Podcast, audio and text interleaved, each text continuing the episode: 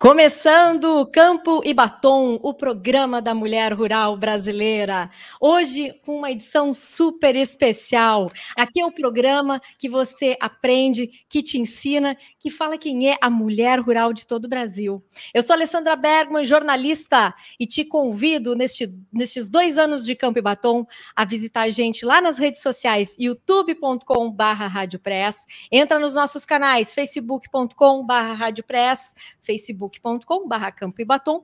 E se tu tá no carro, na colheitadeira, no trator com o radinho, liga no Spotify e assiste o teu programa preferido, Mulher Rural. Hoje com um convidado super, super especial. Muito obrigada, professor José Tejão Megido. Bem-vindo ao Campo e Batom. Obrigado, é uma honra danada falar com vocês.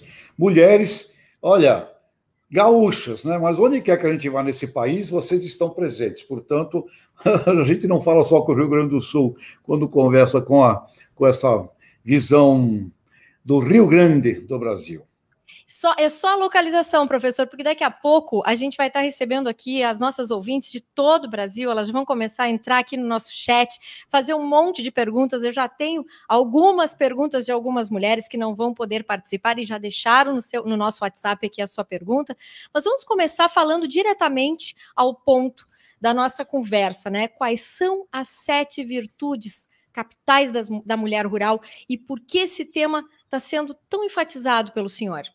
Bom, Alessandra, a gente já está indo para o sexto ano né, do Congresso Nacional das Mulheres do Agronegócio, uh, para a sexta edição, e a gente acabou convivendo uh, com cerca de 7.500 mulheres nesse, uh, nesse congresso, fizemos pesquisa, uma série de coisas assim, e preciso aqui registrar que esse congresso teve uma grande inspiração da Farsul, uma grande inspiração do Esperoto, uma grande inspiração da Zênia, porque antes do congresso eu me recordo de ter estado aí no Rio Grande do Sul em reuniões das mulheres gaúchas, e isto tudo a gente fez até no primeiro congresso uma, uma homenagem ao Esperoto e à Zênia, porque é necessário reconhecer essas Dona coisas. Zênia, Dona Zênia é uma das pioneiras em grupos de Isso. mulheres do Brasil todo. Exatamente, ela foi a, assim, a, a, a, grande inspiradora de todo esse programa. Então, a gente convivendo com, a, eh, com, com as mulheres nesses últimos eh, cinco anos, agora para o sexto, a gente procurou fazer uma, ter uma visão do perfil, das características e das coisas mais importantes que a gente consegue registrar das virtudes, né? porque virtude é uma coisa, sorte é outra. As virtudes é que fazem a sorte nos favorecer. Então, procuramos hum. entender isto, é, para que, inclusive, sirva de uma, de uma modelagem positiva na educação, na sucessão uh, das mulheres, porque as mulheres, às vezes, os homens ficam, ah, Tejão, você fica falando que as mulheres são. Uh, elas não são melhores, elas são diferentes. E essa diferença é que vai fazer cada vez mais uma boa gestão.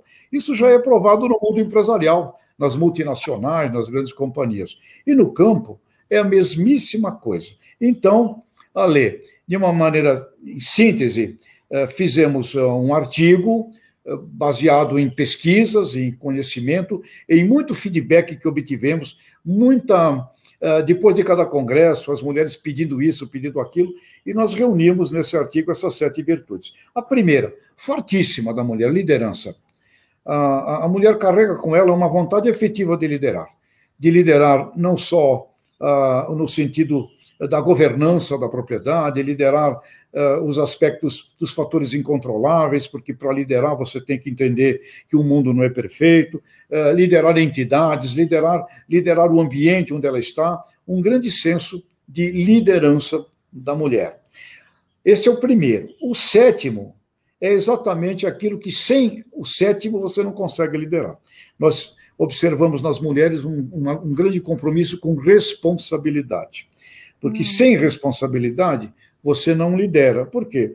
Responsabilidade é o que tem que ser feito, que muitas vezes eu não sei, que muitas vezes eu não gosto, eu tenho que ver coisas que eu não veria, eu tenho que estar preocupado com a governança.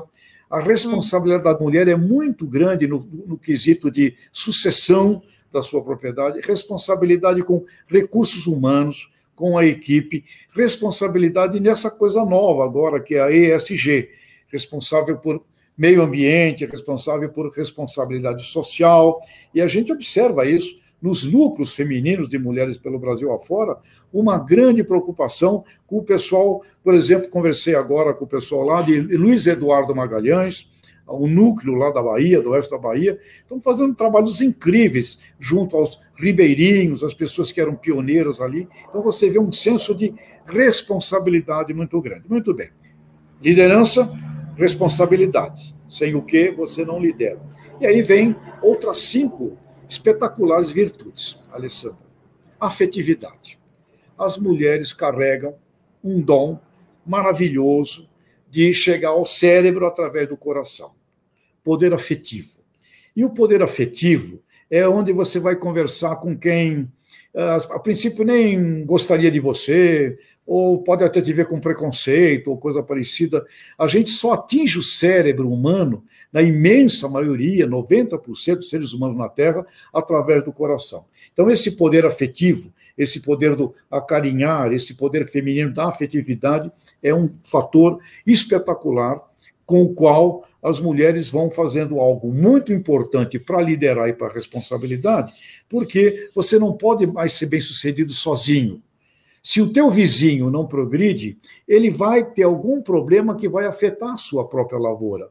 Se ele não usa a ciência, a tecnologia como deve usar, alguma coisa vai acontecer lá que te prejudica também. Então, no mundo moderno, não dá mais para você ser bem-sucedida só. Você tem que lutar pela sua região, o seu sindicato, as suas coisas. Então, o lado da afetividade é um ingrediente muito positivo que nós vimos na virtude da mulher contrariando algumas pré-teorias que, que a mulher tem que ser durona, ela tem que mostrar o papel não. dela contrariando completamente não. isso.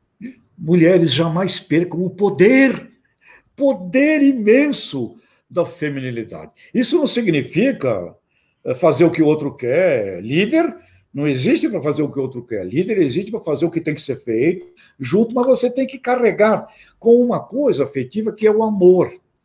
Amor, Alessandro, é você compreender que tudo na Terra é imperfeito, não tem nada perfeito. Então você não pode esperar o perfeito. E o que, é que você tem que fazer? Você existe para aperfeiçoar as imperfeições. Então, esta coisa do amor, nesse ângulo do afetivo, é a forma com a qual você vai conduzir muita gente, você vai liderar muita gente. Afetividade. Aí vem comunicação. Vocês são simplesmente gigantescas em comunicação. Estamos aqui no Campo Ibatom, vocês fazem podcasts, vocês fazem reuniões, vocês entram para a rádio, vocês vão para a televisão. A mulher se comunica de uma maneira muito grande. A mulher não é só influenciada, ela virou uma influencer todas as mulheres que a gente tem, elas são verdadeiras influenciadoras. O tempo inteiro é, tweetando, o tempo inteiro mandando coisa, se comunicando, fazem da comunicação uma peça espetacular, contemporânea, que é muito importante para você aprender o que não sabia, discutir o que você não sabia, e as mulheres utilizam o poder da comunicação mediática, das redes, de uma maneira muito intensa. Depois da comunicação, vem outra coisa genial que observamos na, na, na mulher empreendedorismo. Vocês gostam de ganhar dinheiro. Uhum. Vocês não gostam da ideia de que ah, vamos fazer pelo. Vocês têm liderança, responsabilidade, preocupação ambiental, bem-estar animal, tudo isso. Vocês são verdadeiras ESGs, mas vocês querem ver resultado. Então a gente assiste uma grande competência de administração financeira, que, aliás, como o Antônio da Luz, querido amigo aí da, da Farsul, sempre relembra os agricultores, né? Atenção, vocês têm que olhar o caixa, vocês têm que olhar as finanças. As mulheres têm essa característica muito forte de darem certo, de serem bem-sucedidas como negócio também. Aí vem uma outra característica da mulher maravilhosa, que é típica da alma feminina: resiliência. Vocês parecem que formam um organismo biológico mais preparado para enfrentar sofrimento. Se a gente olhar a história do mundo, a história da mulher é uma história de sofrimentos, de preconceitos. Até bem pouco atrás, mulher não votava, calava a boca.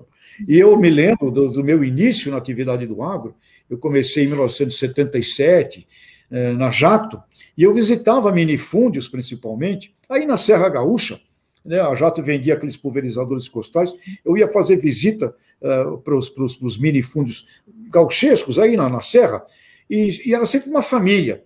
E eu prestava atenção. A mulher trabalhava por mil. Ela, além das lides da agricultura, do, da parreira, da uva, além de tudo isso, ela cuidava da casa, ela cuidava das crianças, ela cuidava do marido, e era muito engraçado a gente marcava assim, passava o dia visitando, e a gente combinava assim com os homens, né? Combinava, uhum. uh, vocês chamam de bolicho, se não me engano, aquele barzinho, aquele bar que tinha ali na, na, na naquelas, naquela, naquelas colônias, para a gente tomar um vinho, alguma coisa, uma bebida, um, uma, às seis da tarde, seis e meia. Quem iam? Um chinaps, um chinaps. E uns homens as mulheres estavam em casa preparando o jantar para quando ele voltasse. Então eu sempre vi uma força muito grande das mulheres. Mas o que é que mudou? Mudou que agora é, a, a, o mundo é outro, não é mais o mesmo, você não pode mais olhar para o retrovisor, tem que olhar para o farol da frente, e as mulheres foram percebidas como muito importantes na equação dos negócios. Então tomaram uma, uma, justa, uh, um, uma justa percepção uh, dos efeitos que elas trazem com elas eh, para os negócios de uma maneira geral. Então, a resiliência é algo muito interessante, porque a mulher parece que ela, ao longo dos séculos, aprendeu a superar grandes dramas, rejeições, submissões, e ela vem com uma força muito grande, com uma vontade gigantesca de superação. Uhum. Ela quer fazer, e isso significa que nós encontramos nos nossos estudos com as mulheres do Congresso, foi o seguinte: elas não se vitimizam. Elas não ficam, olha lá, olha que não me deixaram, olha que elas carregam uma grande força resiliente. E isto, para o agronegócio, é fundamental, porque o agronegócio muda todo dia. E tem fatores incontroláveis de tempo, de bolsa, de preço que você não domina. E todo dia muda. Tecnologia, ciência, agora com a digitalização, você é obrigado a mudar todo dia. Portanto, isso incomoda. E a mulher carrega com ela este senso da resiliência. E, para terminar, o sete, velocidade. É outra característica que nós encontramos muito forte nas mulheres. As mulheres não querem perder tempo. Elas têm uma tecnologia nova, elas não sabem, elas querem saber como é que faz. Não ficam assim, esperando 10 anos para ver se é vai acontecer, 5 anos. Elas têm uma, um senso de timing, um senso de tempo muito forte. E uma coisa legal: não sabe, não tem problema, vai perguntar. E quer saber qual é o estado da arte daquelas coisas ali. Né? E uma das referências que a gente utiliza como um exemplo de uma mulher é o caso da dona Marise Porto, que ela é o símbolo de integração lavoura, pecuária e floresta no Brasil. Ela herdou uma propriedade degradada lá em Goiás, não uhum. era pecuarista, ela, o marido faleceu, dava prejuízo aquilo, ela não sabia o que fazer e nem tinha dinheiro.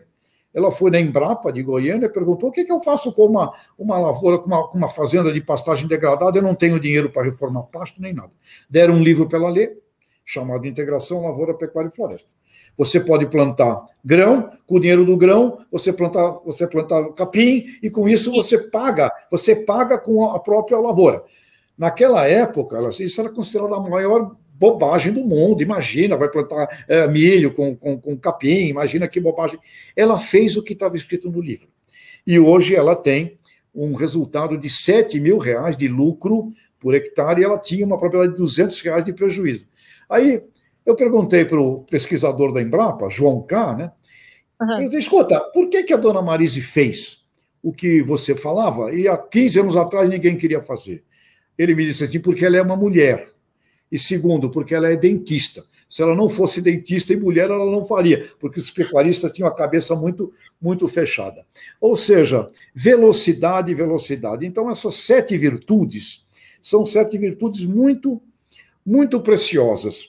E o nosso espírito, ao fazer essa, essa, essa condensação, ao fazer essa síntese, era principalmente de permitir que muitas jovens, eh, que muitos jovens, que muitos maridos, inclusive, que muitos homens, que, muita, que a sociedade percebesse que essas sete virtudes, elas são sete virtudes muito importantes para o desenvolvimento do empreendedorismo e do cooperativismo, porque cooperativas são principalmente para pequenos agricultores, médio agricultores, um fundamento é, essencial. Portanto, essas são as sete virtudes, e a gente, quando mostra isso, elas todas se encaixam, viu, Ale? Eu mostrei para a ministra, mandei para a ministra Tereza Cristina, ela falou, ah, mas que perfeito. Ministra, a senhora é exatamente dentro dessas sete virtudes também. Então, é muito interessante o, o, o que a gente ouve é, de retorno. Agora, tem, aqui entre nós, tem uns homens que ficam meio bravos um pouco com essas coisas. Ah, então, eu ia, eu ia até perguntar, porque de todas essas virtudes são fáceis de ser exercitadas, de ser praticadas, ou qual delas é a mais difícil de ser vivida, professor, dentro dessa pesquisa que vocês fizeram, dessa análise, de, dessa vivência que o senhor tem com as mulheres? Qual, na sua Olha, opinião, o, é? O, o, os, sete, os sete elementos, eles se somam. Se faltar um, você vai. É como na agronomia, a lei do mínimo, né, de Liebig. Uhum.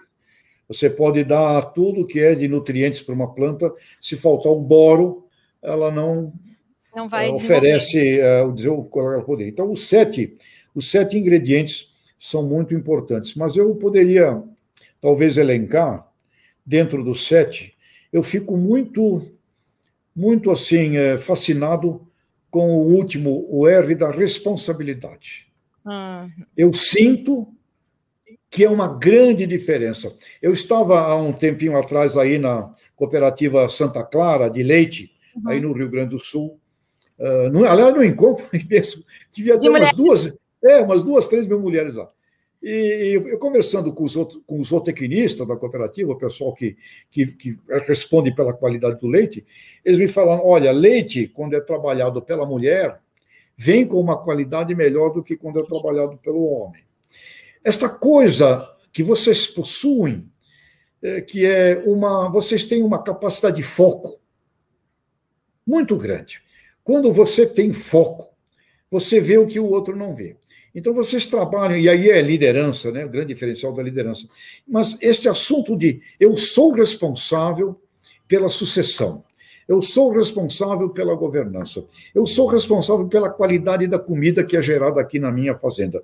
Eu sou responsável pelo, pela água daqui. Eu sou responsável pelo meio ambiente. Essa responsabilidade, ela é, me parece, determinante. Porque se você tivesse todas as outras seis e fosse frágil no responsável, você poderia usar as outras seis para ser bem-sucedida também, porém você não teria aí o comprometimento com a ética, certo. com o longo prazo. Então, o R da responsabilidade é forte, e quando a gente né, abre o Congresso, a gente tem um momento muito legal chamado A Minha Voz no Agro.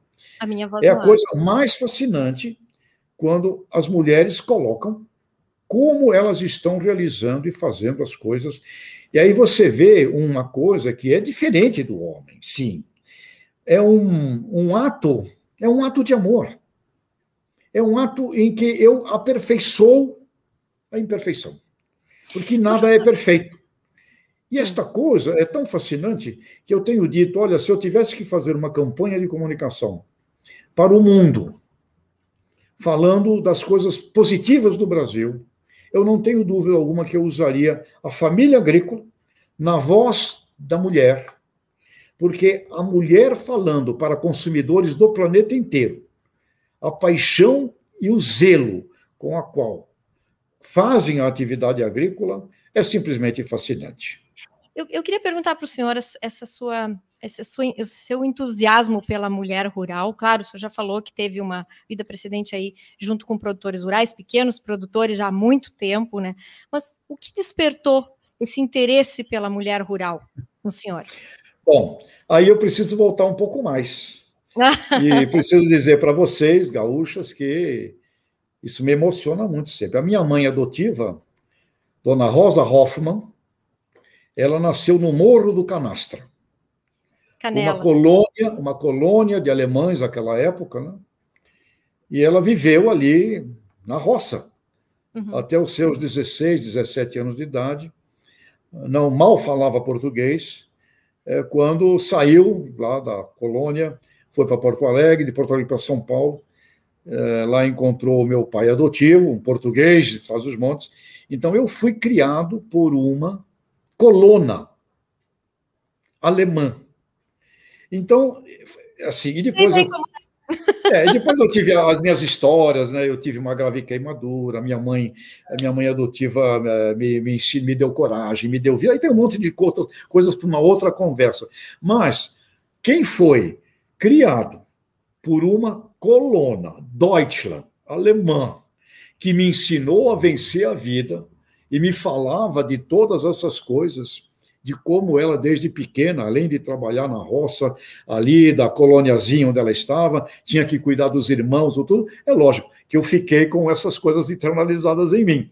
Então, quando eu comecei a ir ao campo, né, porque eu nasci em Santos, só fui andar pelo campo já depois de, de um tempo, com, meu, com 23 anos de idade, que eu tive as atividades na área, na área das máquinas agrícolas. Então, quando eu comecei a ir para o campo, eu, eu enxergava isto eu procurava, eu procurava a Dona Rosa. Eu procurava Sim. a Dona Rosa Hoffman. Eu, eu ficava atrás da Dona Rosa. Quantas era... encontrou e, várias rosas, é, várias. E, e, eu via. E isso tudo estava no meu inconsciente. Sim. Aí você vê como é a vida, a vida nos leva, o destino nos leva, chega de repente, João, venha, venha ser curador do Congresso Nacional das Mulheres do Agronegócio. Caramba, né? Ah, então, mulheres, então, então você desculpe também um pouco porque a minha paixão pode ser um pouco mais elevada, homens também, porque, olha, quem foi criado pela dona Rosa Hoffman enfrentou um monte de problemas sérios de vida, de superação com aquela mulher do lado. Só podia ficar procurando as Hoffmans aí do, do Brasil inteiro. Então eu, eu comecei a ver isso antes, Ale. E quando a dona Zênia eu fiz uns trabalhos com a Farsul, na época do Esperou, na, na Universidade de Sebrae, já de, de longa, longo tempo. Quando a, a dona Zélia me convidou para o primeiro encontro de mulheres gaúchas, eu falei, nossa, isso existe. existe. então, então aí foi para todas as grandes mulheres, as donas Rosas Hoffmans, as agricultoras, as colonas que estão aí pelas colônias todas, aqui no Rio Grande do Sul, Santa Catarina, Paraná, a gente chama de colônia, aí em Goiás já chama, já, já chama um pouco mais de roça, muda um pouco o nome, mas elas estão presentes presente em todos esses lugares e estão aqui conosco também em Campo e Batom. Também quero agradecer aqui a presença ó, da Maria de Lourdes Toledo, lá de Tocantins. Lulude, muito obrigada pela tua oh. presença aqui. Fábio Verardi, que lindo escutar alguém que acredita nas pessoas. Obrigada, professor. Olha que legal, obrigada, Fábio, por participar. Obrigado, Fábio. E aqui, ó, tem mais perguntas, professor, tem mais perguntas. Vamos ver aqui, ó. Um, pergunta da Sônia Bonato. A Soninha, que eu sempre digo que a Soninha é um batonzinho, tá sempre na boca do programa aqui com a gente. O que o levou a apoiar e incentivar as mulheres do agro para que elas sejam vistas? A gente até já respondeu acho que essa pergunta. E de onde você tira inspiração para os temas de seus livros? PS, adoro Guerreiros Não Nascem Prontos, é um livro para ler várias e várias e várias vezes. Amo. Bom, Soninha, primeiro parabéns, você é nosso símbolo, né? Uh, nosso ídolo no Congresso, uma mulher uh, dessas, fantástica. Guerreiríssima. Além, além de guerreira, um, exatamente dentro dessas sete virtudes, um, uma capacidade gigantesca de tocar o cérebro através do coração. Toninha, com relação ao, aos temas dos livros, é, a, a, gente fica pensando, pensando, pensando. Né? É uma coisa que já nasce dentro da gente, e aquilo fica como se fosse ali um biodigestor. Né? Aliás, mulheres do agro, prestem atenção no biometano, no biogás, isso aí também é um campo genial. É como se fosse um biodigestor, aquilo fica ali fervilhando dentro da gente até que uh, explode. Né? Esse que você leu, Guerreiros Não Nascem Prontos, tem exatamente dessa consciência. Nós nunca estamos prontos, nós estamos num processo de aprendizado constante e permanente. E o último livro que nasceu uh, agora, já depois da pandemia, que é O Poder do Incômodo que é o mundo não é perfeito, portanto, não procure o perfeito. O imperfeito te incomoda. E isso é genial. Ao contrário da gente, puta, que, que ruim, eu queria que. Não tem perfeito. Então, se está te incomodando, é ótimo, porque você vai partir para cima para buscar, então, a evolução. Nós nos movimentamos a partir dos incômodos, e tudo isso que tem no agro tudo é resultado de imperfeições. Aí vem uma semente melhor, aí vem uma, uma fórmula de você fazer rotação de cultura melhor, aí vem uma tecnologia melhor com relação aos animais. Tudo que tem no agro é motivado por imperfeições que incomodam, e esse incômodo resulta em pesquisas. E a pesquisa é que vai nos fazendo evoluir nessa prática extraordinária que é que o Brasil aprendeu a fazer e desenvolver muito bem, que é o agronegócio. Pegando esse gancho do poder do incômodo, professor, a quem as mulheres rurais, essa nova geração de mulheres, é, com essas sete virtudes fantásticas, vão incomodar? Olha, elas só vão incomodar quem for quem for atrasado. Porque eu fico eu, eu, eu, é, eu, eu também tive a chance de trabalhar com mulheres em empresas é, aqui do Jornal Estado de São Paulo, com muitas mulheres. Equipes de vendas, por exemplo, Ale. Equipes de vendas. A performance média das mulheres em vendas é superior à performance média dos homens. E eu não estou falando isso para agradar. Por quê? Eu vi isto, eu trabalhei com isso, eu tinha métricas e números. Então, o que acontece? Se você está num negócio, num empreendimento, com fins lucrativos ou sem fins lucrativos, não importa. Qualquer empreendimento. E se você não tiver mulher na diretoria, se você não tiver mulher, você está perdendo dinheiro. Então, eu diria o seguinte: não usar a diversidade humana feminina é burrice. É burrice. Eu já tive amigos, donos de, de empresas, que me pediram que fosse lá para fazer com que os gerentes deles aceitassem a ideia de admitir mais mulheres. Porque ele entendeu, como dono, que precisa ter essa diversidade de gênero, mas os gerentes não queriam. Então, ah, Tejão, ajuda, me ajuda a convencer os gerentes aí eh, e tal. Agora, tem uma coisa também ali que a gente tem que ah, entender. É diferente você eh, trabalhar com um grupo de mulheres do que você trabalhar com um grupo, com um grupo exclusivamente masculino. É diferente vocês são muito mais sensíveis, vocês sentem as coisas. A gente o, tem o, muito forte. Sentem. Eu observo isso, Ale, nesses nossos, nossa experiência feminina que a gente tem, se por acaso um grupo de mulheres acha, achar que você gosta mais do outro, ah, é um problema. Então, é muito mais sensível, gosta de conversar muito mais. A história de discutir relação vem para o ambiente empresarial profissional, você tem que conversar mais, você é, é diferente. E com homem, ah, tá, tá, tá, ah, tá, vai lá, toma uma cerveja e pronto, vai embora, ah, acaba, ah. os outros dão um jeito. Com as mulheres, não. Com as mulheres exige um, um, um trabalho maior e também para as próprias mulheres liderarem mulheres é outra arte também. É, diferente. Portanto, o que eu posso dizer a você, Ale, é que os estudos internacionais hoje, de consultorias mundiais, provam que empresas que são administradas numa boa equação feminina, masculina, elas dão mais lucro.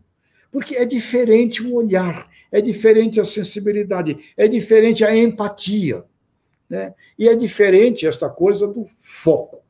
Uma mulher com um foco certo, olha, ela passa por cima de uma, de uma parede de aço. É impressionante essa coisa da gana e da garra que possui para superar, que tem muito a ver com o, o, o aspecto da resiliência.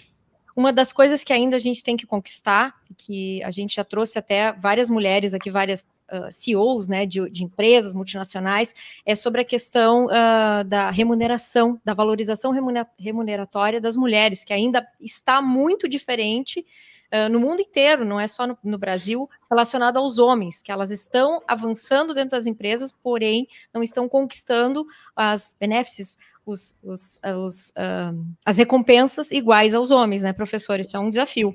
Os bônus. Olha, mas eu, eu diria o seguinte: eu duvido, nós estamos em 2021, eu duvido que em 2025 isso continue existindo. Que bom, que bom. E ouvindo isso do, do senhor como um uma pessoa inte intelectualizada, como alguém que está no mundo, está vendo tudo que está acontecendo, isso é muito bom para nós, muito bom ouvir isso. Olha, eu até tenho uma observação interessante, eu dou aula na França para jovens do mundo inteiro, né? E me, me, me, você precisa ver as, as meninas, as moças da Ásia, da Índia, da Europa, da América Central, e da África. Eu, fico, eu, fico, eu estou muito impressionado com a atitude guerreira das moças, jovens, ah. estudantes africanas. Eu falo, não é possível, vocês vão dominar aquele continente.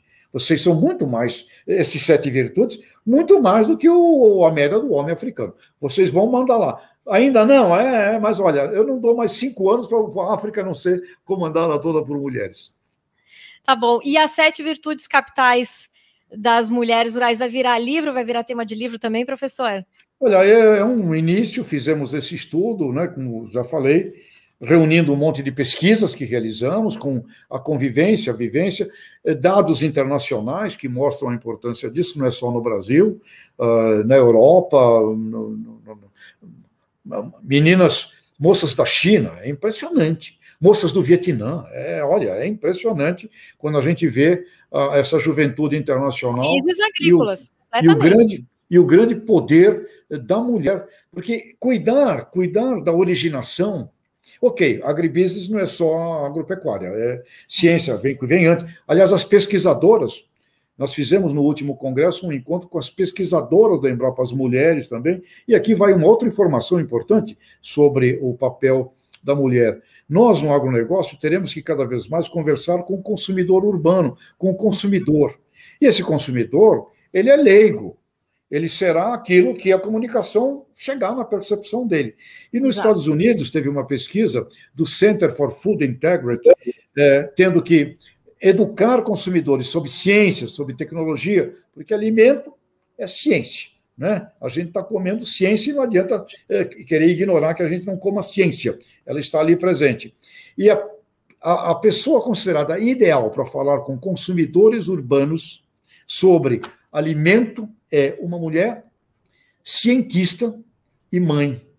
Ou seja, esta, este aspecto feminino, ele não é, é que a gente esteja aqui fazendo uma, uma levando a mulher a, uma, a um ponto eh, desnecessário nas alturas, não. É simplesmente um ajuste de equilíbrio. Eu diria, ficou muito defasado, e o que nós estamos fazendo é, é, é, é colocar num, num, nível de equilíbrio. Quando você pergunta se isso vai incomodar, é, isso pode, incomodar, é, pode, pode incomodar, na minha opinião, quem for tolo. É, eu não tenho dúvida alguma se eu estou numa empresa, eu tenho uma área de vendas na minha empresa. Eu quero, no mínimo, 50% de mulheres. Eu quero ter gestores, eu quero, no mínimo, ter 50%. Porque eu sei que é melhor. Aliás, eu sou professor uma sala de aula que é bem balanceada de, de, de, homens e mulheres no gênero é muito melhor do que uma que seja dominada somente por, por, uma, por uma categoria. E digo isso também no oposto. É muito importante também, não é? Você imaginar que, ah, então agora é tudo mulher. Não, também vai dar desbalanço. É, é equilibrar com justiça o gênero. Então, mulher é importante, sim, faz falta, sim, e ajuda você a ter mais lucro. Campo e Batom, o programa da mulher rural brasileira. Vamos ter que ir para os finalmente do nosso programa, professor. Mas antes, um recadinho. Dá tempo ainda de comprar ingresso para o Congresso Nacional de Mulheres do Agro? Ainda dá, tem lá uma parte que ainda está ainda, ainda tá acessível. É no dia 25, 26, 27 de outubro. Né? Certo. E uh, inspirado o tema deste ano pela, pela própria ministra, a Tereza Cristina, que é inovação e agregação de valor porque tudo que a gente faz no campo agora está impactando o valor percebido pelo consumidor. Não é só a agroindústria, não é só a marca, né? não é só a embalagem, não é só o ponto de venda. A originação, de onde vem, significa cada vez mais valorização e diferencial uh, dos produtos. Então, agregação de valor, inovação. Vamos ter uma abertura com a presença da ministra, com a presença de eh, gente eh, do Reino Unido, da Inglaterra, da Índia, e ao final teremos, eh, muito provavelmente, o Alisson Paulinelli, que foi nosso candidato ao Nobel da Paz, encerrando com uma pesquisadora, a Petula, uma cientista, mulher e mãe, porque nós queremos que a partir dali a gente possa contribuir com o Brasil de utilizar cada vez mais as mulheres na comunicação do agro para a sociedade urbana como um todo. Conte com Campo e Batom para isso. Com certeza. Sem dúvida que sim.